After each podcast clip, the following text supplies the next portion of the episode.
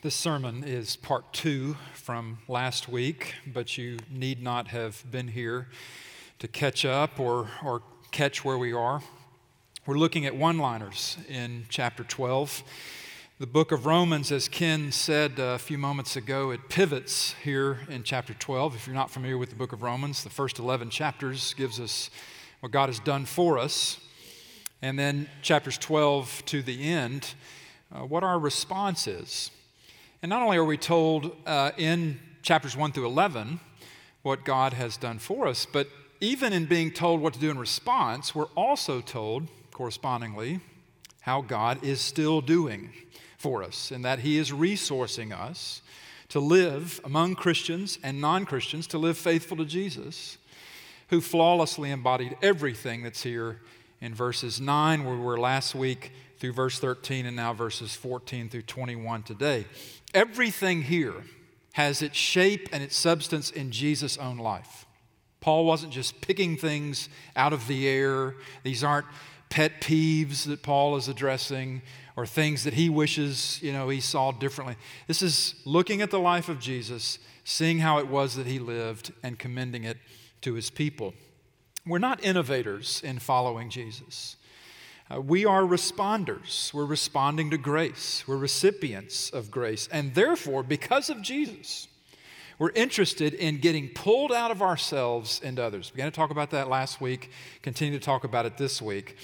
What's before us in these verses that Eli just read and the verses we looked at last week are the forms, the templates, if you will, of what it looks like when you're getting pulled out of yourself into the lives of others, both uh, people inside the church, people outside the church, what kinds of practices we give ourselves to, what we prioritize as God does His work in and through us to pull ourselves or pull us out of ourselves into others so that we get more of Him. I don't know that I could emphasize that enough, that that's the goal. It's never obedience for its own sake. It's never even others for their own sake. We get pulled out of ourselves into others so that we get more of the one in whom the fullness of God dwells, Jesus Christ. If you live Jesus' way, you see Jesus in the way that you begin interacting with others. Now, uh, what I want to do, uh, Eli read verses fourteen and fifteen to start, but I'm, I'm going to come back to those next week as a way of getting us into verse thirteen. We need a little, or chapter thirteen, I should say. We need a bridge. And so I'm going to take verses fourteen and fifteen. We just read them. We'll come back to them next week as we move into chapter thirteen, because I think they they they help um, get us into that chapter that is to follow. But what we're going to do now is picking up at verse sixteen. We're just going to walk through these verse by verse. Uh, last week, I, I gave you two headings under which to put verses nine through thirteen. We looked at insider practices and outsider practices. But now in verses fourteen down through twenty-one, we have insider and outsider practices both. They're really woven together here, and they all feed one another. So now looking at verse sixteen, live in harmony with one another.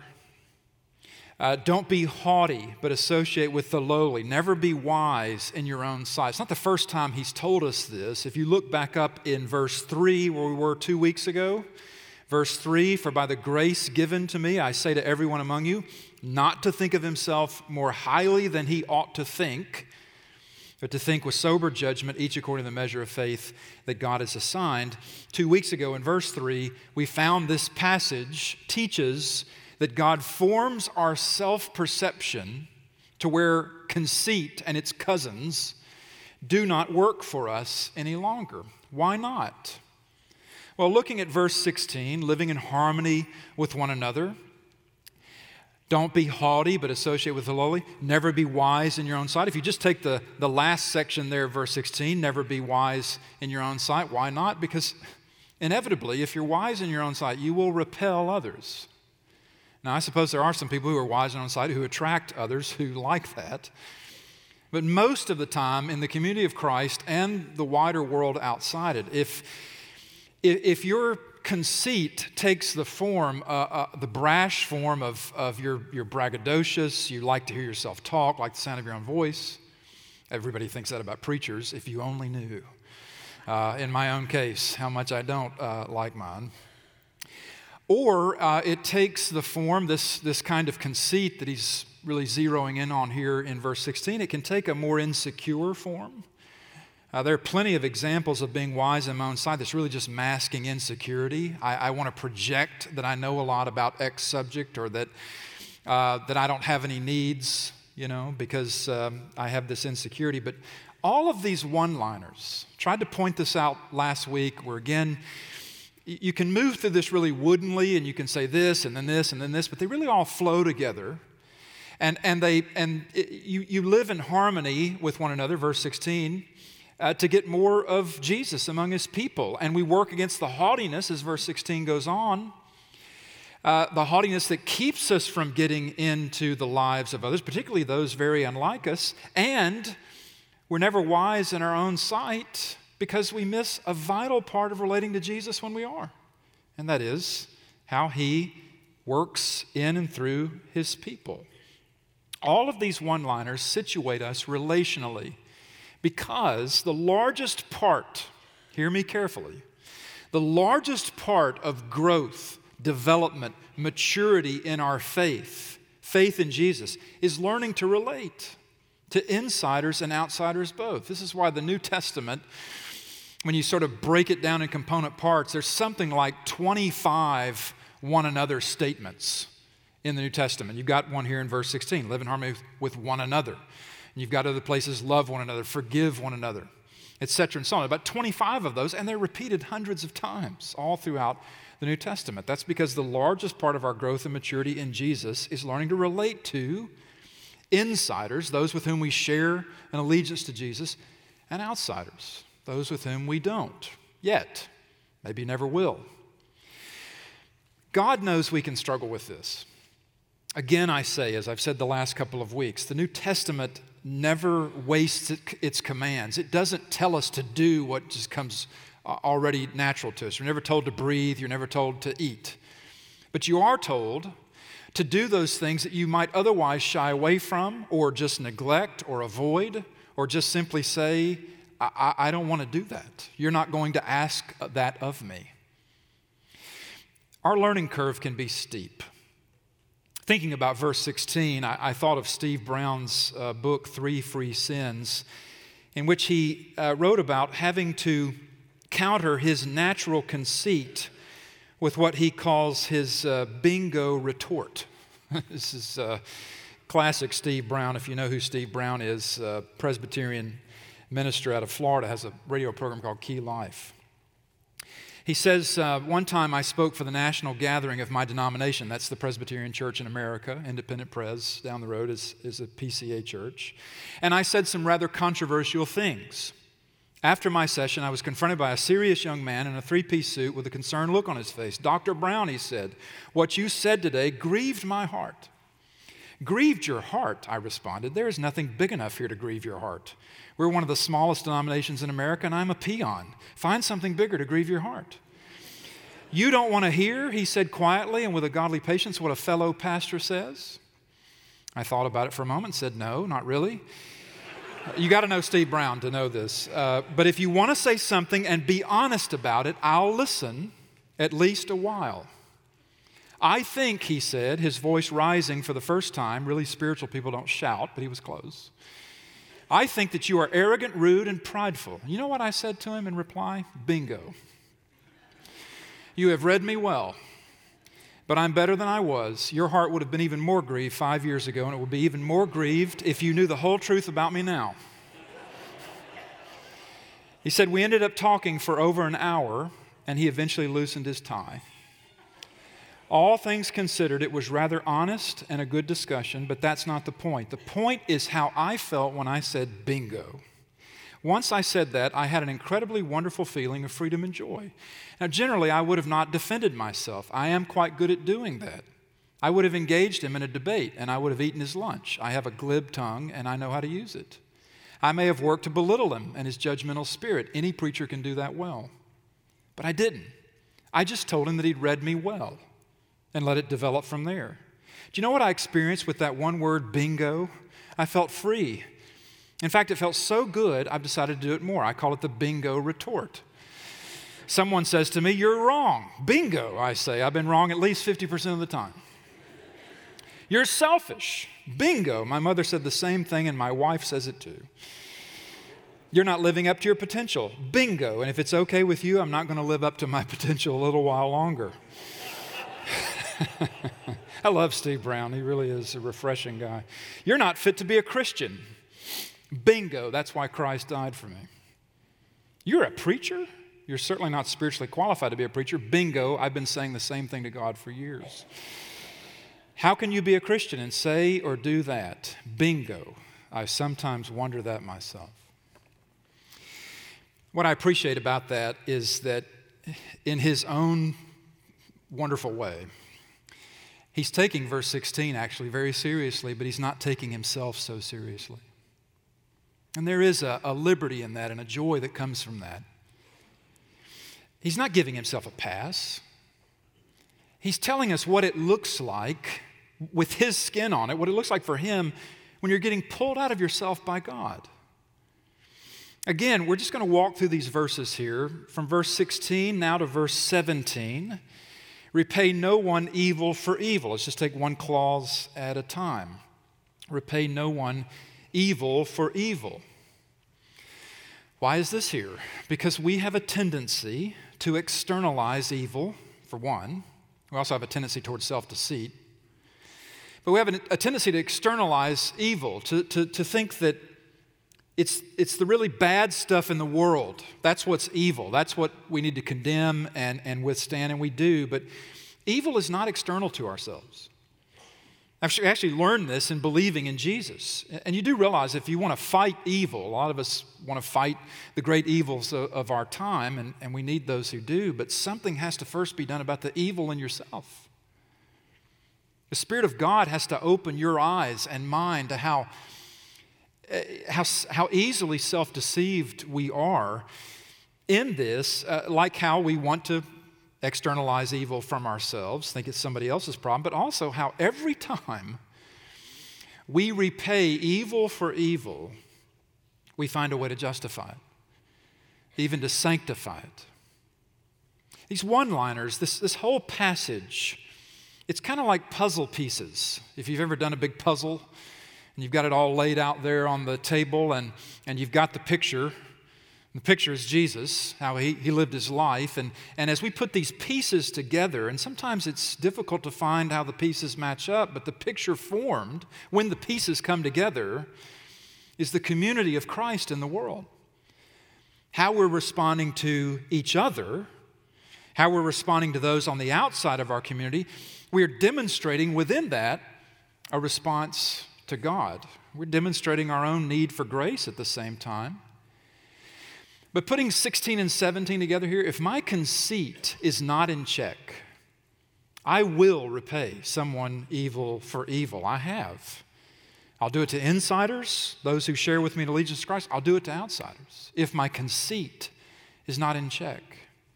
What gets my conceit in check? I got to get pulled out of myself. And, and, and I, the only person who can do that. It, it, it, as good as Lynn is, I often say in our marriage, Lynn is the Christian, I'm the pastor.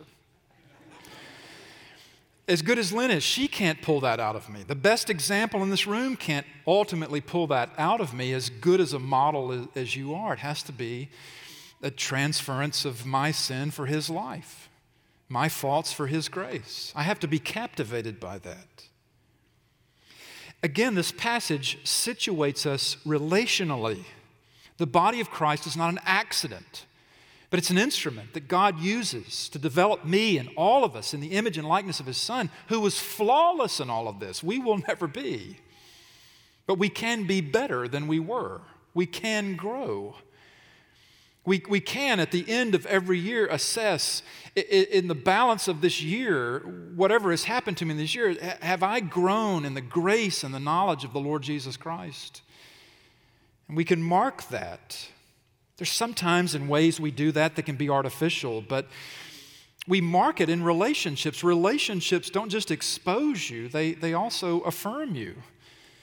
I mean, how do I know I'm growing in these areas? Somebody has to tell me.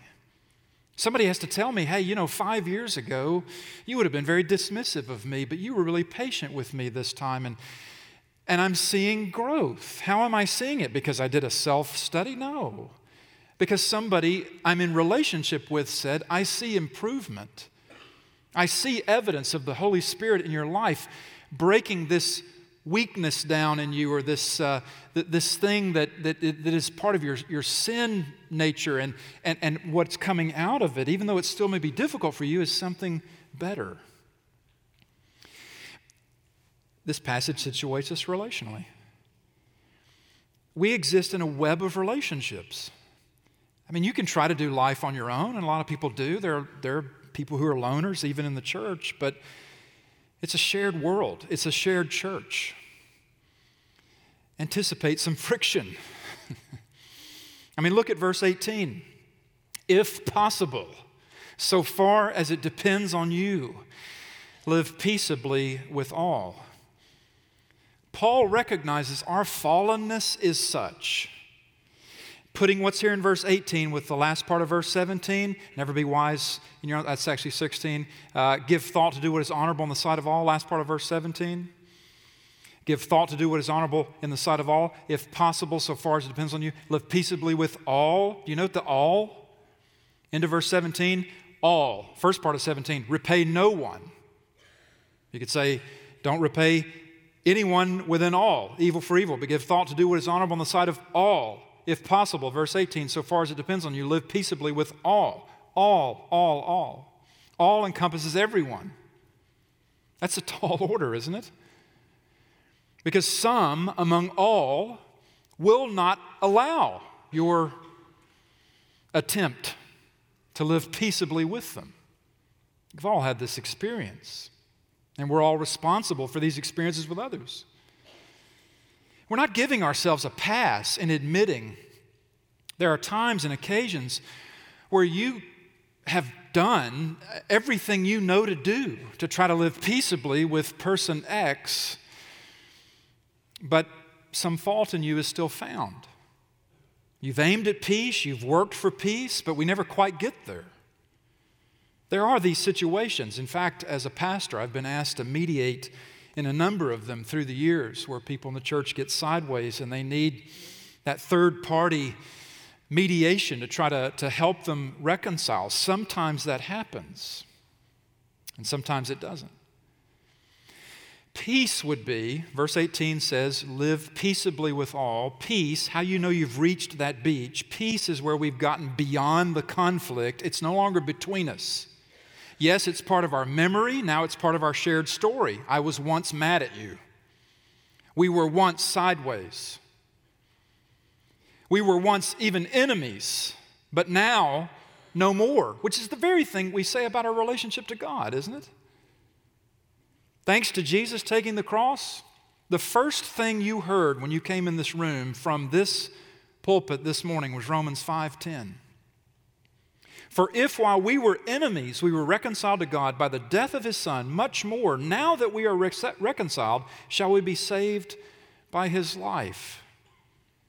And the reason is due to peace with God. Peace as opposed to a truce, which is more of a ceasefire, a truce is. You remain on your side, and I'll remain on mine. But peace is reconciling. The conflict is there in our memory, but it's no longer between us. We're not relating through the conflict. At best, that be, that's a truce. But peace, the reason peace is important to us is it's about reconciliation. Reconciliation is the heartbeat of the gospel of God to us in Christ. We have peace with God through our Lord Jesus Christ, who did what? Took on all the, the fault of, of, of the conflict.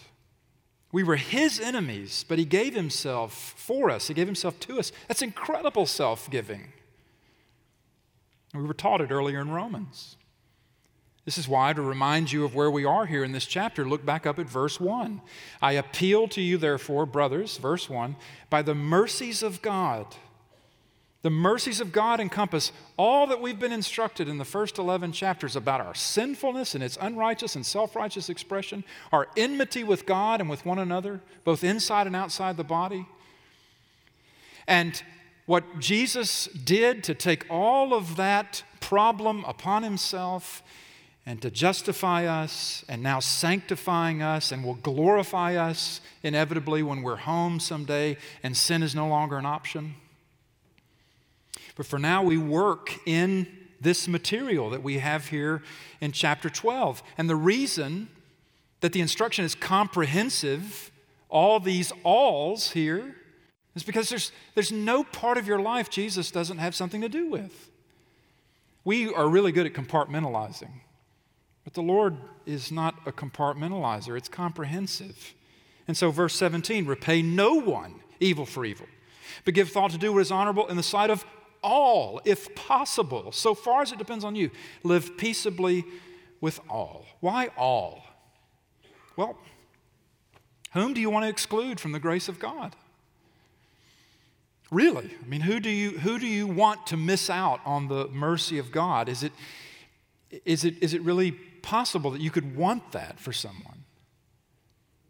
Believing the gospel fundamentally changes how we see people. Everybody around us, now that we're in Christ, everybody around us is somebody the Lord has redeemed or somebody the Lord might redeem, so far as we know. This is why we even love our enemies. Not expecting them to love us in return, and neither is love uh, of warmth of feeling toward them. It is wanting them to experience the peace with God that we experience. It's, it's never cutting them off from the transformative reach of Jesus. But what if it turns out your enemy is inside the church? It's a fellow believer. Being peaceable is not, um, it, it's, it's not refusing to engage in conflict. There are some things that are worth fighting for. As I get older, the list grows down to very fewer of the things. I used to fight about everything, especially when you first come out of seminary. You're loaded for bear, as Howard Hendricks says, and uh, and you want to show your big bear rifle off and how you can knock down all these uh, counter arguments. But then you get in to people's lives and you realize there's complications and complexities there that you didn't take into account. And it's not that the truth is any less truth. In fact, as you get older in this, the truth becomes even more important and vital to you, but you start to realize that there are a lot of things we fuss and fight over that aren't really worth the effort. Being peaceable is at times when conflict is unavoidable, when there's been a clash, when we're on opposite sides of a point or uh, we have a personality uh, issue. Being peaceable is refusing to let that conflict have the last word. And look how he puts this in verse eighteen. If possible, so far as it depends on you, live it peaceably with all. In other words, Paul is basically saying, reading between the lines, I know there are variables. I understand how it is among people. People in the first century, not much different from people in the twenty-first century in this way and, and how we naturally are. Sometimes the conflict will have the last word, be, be, despite our efforts, best efforts to the contrary. Relationships do end, and I don't say that flippantly. Sometimes we just can't get past something between us. There are a lot of reasons for that. Some of them are, are, are quite complicated. I, I don't have easy answers for us in the pursuit of living peaceably with all. I, I just don't uh, preach in such a way, and maybe I'm wrong in this, where I, I take a, a, a passage like this and say, let me give you five ways to live it peaceably with all. I, I just don't find that it works like that. I mean, it might satisfy your, your need to, to write something down and, and have something to carry with you, but I don't know that it's actually going to really get into the sinew of your life. I mean, I find that the only way I'm going to practice these things is to stay on my face before the Lord. It's not that I got all this teaching and now, oh, good, you know, I've got five ways to live peaceably with all people. I put it on my refrigerator and I re- reference it. I mean, it, it, mechanics work, but for me, I, I don't have easy answers in the pursuit of living peaceably with all. I'm challenged often on this point. And I know that it doesn't just depend on us, but look at the way verse eighteen is phrased. A lot of responsibility is placed on us. As far as it depends on you, live peaceably with all. Again, these verses are about our response to God. And in my experience, He doesn't exactly make us reconcile with anyone in the sense of forcing us. He could. I mean, think about if God forced you to obey. He could, and you wouldn't be able to say anything about it. But wouldn't it be a, a quite a different experience in the church? I found the way God works on us is through the gospel applied to us. That is, the gospel is preached to the church over and over again. We are told, reminded, instructed in both direct and indirect ways what God has done for us. I used to, uh, I knew a pastor who said, you know, he he um, he didn't preach on giving. He said, I just teach people about the grace of God and the wallet's open. You know? Now, he did preach on giving, but he was trying to make a larger point. You can preach on certain subjects. You can take a passage like this and be very preachy. And you're not necessarily, you're not necessarily serving. I feel like I'm talking to a homiletics class right now. I'm just, you know, sorry, I'm treating it like a class, but I'm, I'm on this particular point. How do we change? That's, that's the thing that we're all interested in. And how we change is you can take a real mechanical approach and you can say, well, I'm working on this and I'm working on this and I'm working on this, and that's fine. Or you can say, you know, none of this I'm going to be able to do. All of this I go astray from. Unless there is a, a, a cultivation within my own soul, working out in relationships, confirmed in relationships, of worship of Jesus, of making more and much of Him. I found that the way God works in us to change us is how He resets us, even in passages like this one, because what I think happens is a lot of us come to passages like this one and we groan internally. Oh, here's where my real, my real Christian self, my disappointing Christian self is going to be exposed. I was like that for years, even though I tried to give the great facade that I've got all this together. You want to know how to, you know, repay no one evil for you? Just check with me. I'll tell you about it in Greek, you know. And yet what I found is that I, I wasn't doing that in actual experience. And I was I was running into situations where some really hard junk was coming out of me toward people. And I was like, what is the deal? How come Lynn's the Christian and I'm the pastor, you know? And, and, and it was not that I was deficient in truth or understanding. It was I didn't understand the gospel. I understood the gospel as a transaction with God that gets me to heaven. I didn't understand the transformative aspect of the gospel. It took a lot of suffering, actually, in my life for me to understand that. How we're reset in passages like this one. I no longer see these as lists. Do this, don't do this, in order to be a good person. I see this as here's the places where the Lord Jesus Christ is going to meet me personally. In my failures, in my faults, in my going the other direction, in my saying, no, I don't want to do that. And He'll say, I'm patient. I'll work with you. You're going to do it. But you're not going to do it as me putting your arm behind your back. You're going to do it because I'm going to overwhelm you as you stay with this by my care and my goodness and my grace to you. And ultimately, you'll want what I want for you.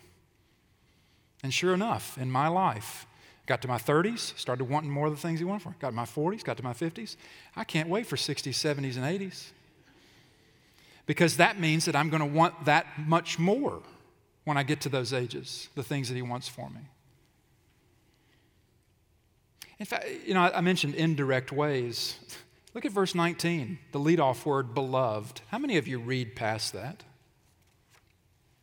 Isn't it so easy to read past this word, beloved? But it's due to the mercies that are new every morning that we're loved by Him, and this makes the bigger difference in obeying Him. Right after telling us in verse eighteen, so far as it depends on you, live peaceably with all, He then says, beloved. This is all that I have in, in Christ with God, the, the love of God. Makes a complete difference in obeying Him. I, I'm not obeying to get or keep His love, but because I already have it. Thus I know He wants my good. Never avenge yourselves, beloved, verse nineteen, but leave it to the wrath of God, for it is written, vengeance is mine, I will repay, says the Lord. Repay who? Repay those people with whom it isn't possible to be peaceable in context. What do you want if you, you can't even work a truce, much less peace? You'll want to avenge yourself. Because for a lot of us, if there's a real or, or even just a perceived wrong, boy, we want to fix it. It works on our pride. It, it, it calls out our ego. The call of Christ here in verse nineteen, to never avenge ourselves, notice how it's put. It's beloved people who are under this call. That makes a huge difference. Because what that takes you to is your redemption. And redeemed people don't have to avenge ourselves. We've already had that done for us by Jesus Christ in the court of God, where it matters. I've told you before that one of the steepest growth curves being God's people is letting God's opinion of us, what God thinks of me, count more than any other's opinion of me. Now, that can be abused. It doesn't mean that we run roughshod over people or live unaccountable. But I don't need to avenge myself or my tribe when I have a Redeemer. I try to clear up misunderstandings with a brother or sister? Sure, yeah, that's going to happen. Engage in debate at times? Yes. But vengeance is about meting out ultimate justice. And God always says to us when we eye that chair and we want to sit in it, get out of my chair. It's not your place to mete out ultimate justice. I'm a better justice maker than you are. And so he says, verse nineteen through twenty-one, we'll finish up. Beloved, never avenge yourselves, but leave it to the wrath of God, for it is written, vengeance is mine, I will repay, says the Lord. To the contrary, if your enemy is hungry, feed him. If he's thirsty, give him something to drink, for by so doing you will heap burning coals on his head. Do not be overcome by evil, but overcome evil with good. And what is specifically that good?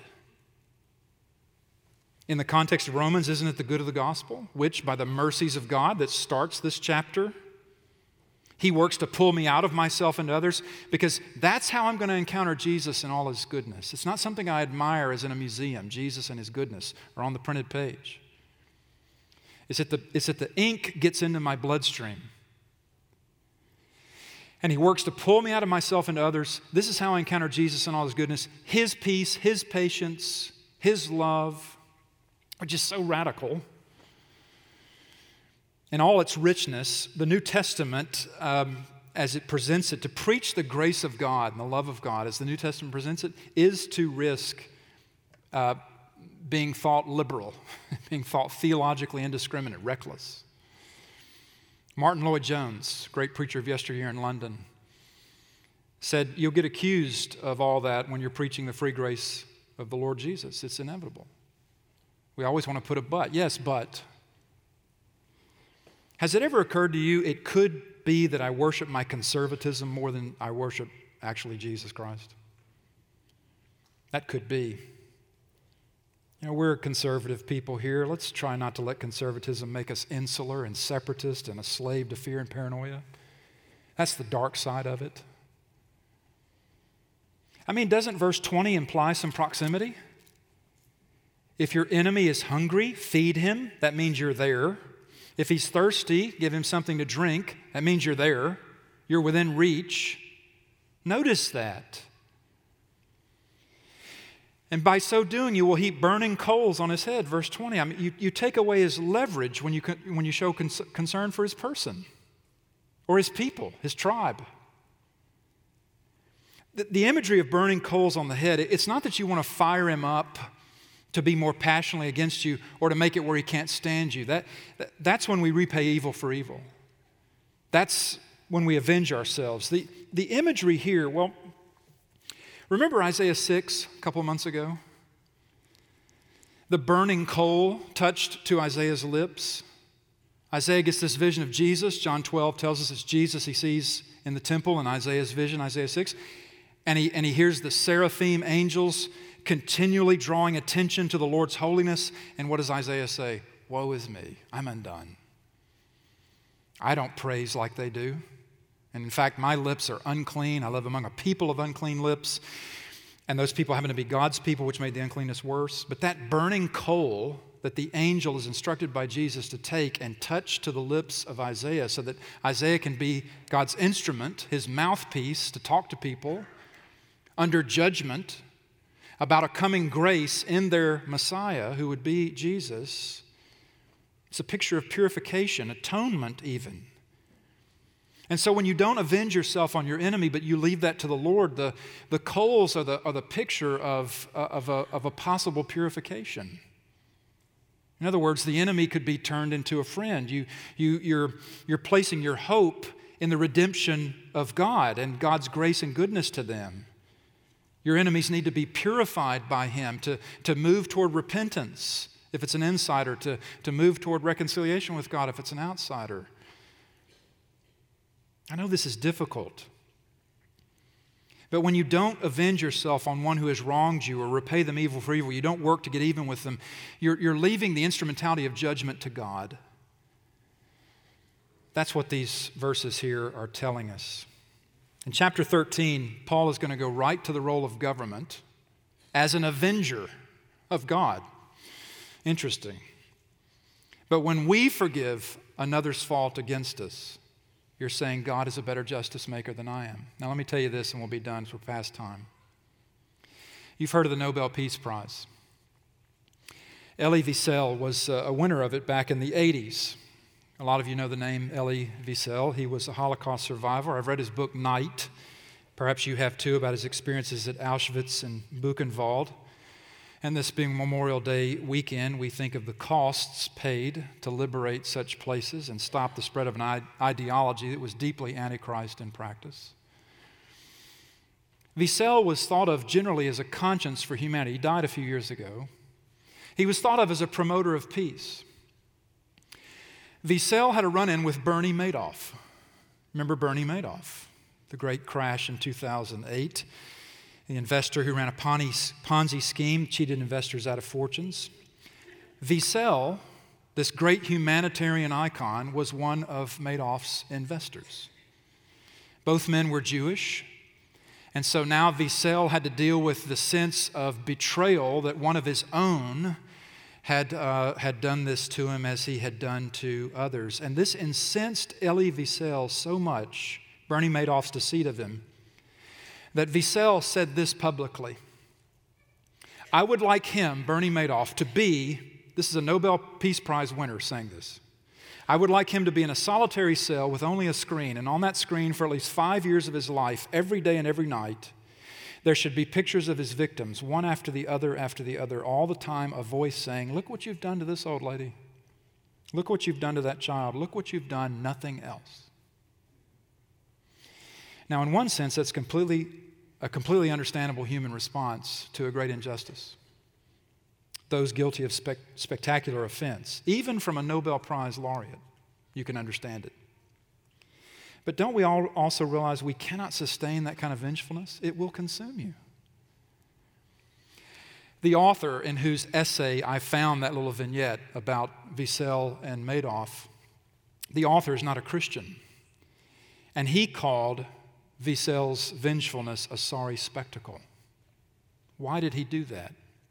Because he had higher hopes for a Nobel Peace Prize winner.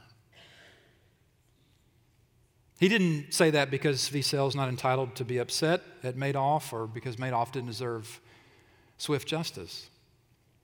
But there's a reason punishments for crimes are not to be cruel or unusual. That's because it checks the natural human tendency to vengeance, and we overdo it. What's the point here? You can be regarded even one of the world's top humanitarians, and you can be just like everybody else when it comes to the desire for vengeance. That desire will fill us with all kinds of cruel and unusual intentions. We go into the heart of ourselves, we see it's dark in there, but we like it. And we conclude, I can make that work for me. I must make that work for me. What pulls that desire out of us is not the best humanity can muster, a Nobel Peace Prize, as good as that is. What pulls that out of us is an encounter with the living Prince of Peace, who comes to us in our sin, enters our darkness, and says, there's, there's no darkness in you that I'm, I'm not, I, I can't be the light of. And enlighten and, and go deeper still. Everything has its shape and substance in Jesus' own flawless life. And the goal in putting these things into practice, practicing repentance when we don't do these things, is to get more of Jesus, who did not avenge himself on you and me, though we contributed to his cross and going there. We put him there. But instead he gave us mercy and then gives us freedom in his name and resources us ongoing to live among insiders and outsiders in such ways that all around us know that we have a Redeemer, which is the most important thing anybody can know about you. Would you stand with me? Let's pray and be dismissed. Our friends have a luncheon, twelve o'clock in the fellowship hall. Uh, we'd love to have you join them, hear more about their ministry. Lord, we thank you for this truth. It's uh, lists like this are notorious for sort of we go we go out with, we feel like more baggage than we came in with. But I hope, Lord, that uh, these, your people, have heard today um, a note of, of grace in the midst of everything you've given us to do, that the key is to look to Jesus. And, Lord, that we would do that. We would be found among, counted among people who it's obvious that there is a redemptive aspect to our lives. Lord, some of us struggle greatly. Some of us are in situations, circumstances where it's really hard relationally for us. Some of our relationships are very, very taxing. And we find this very difficult to do.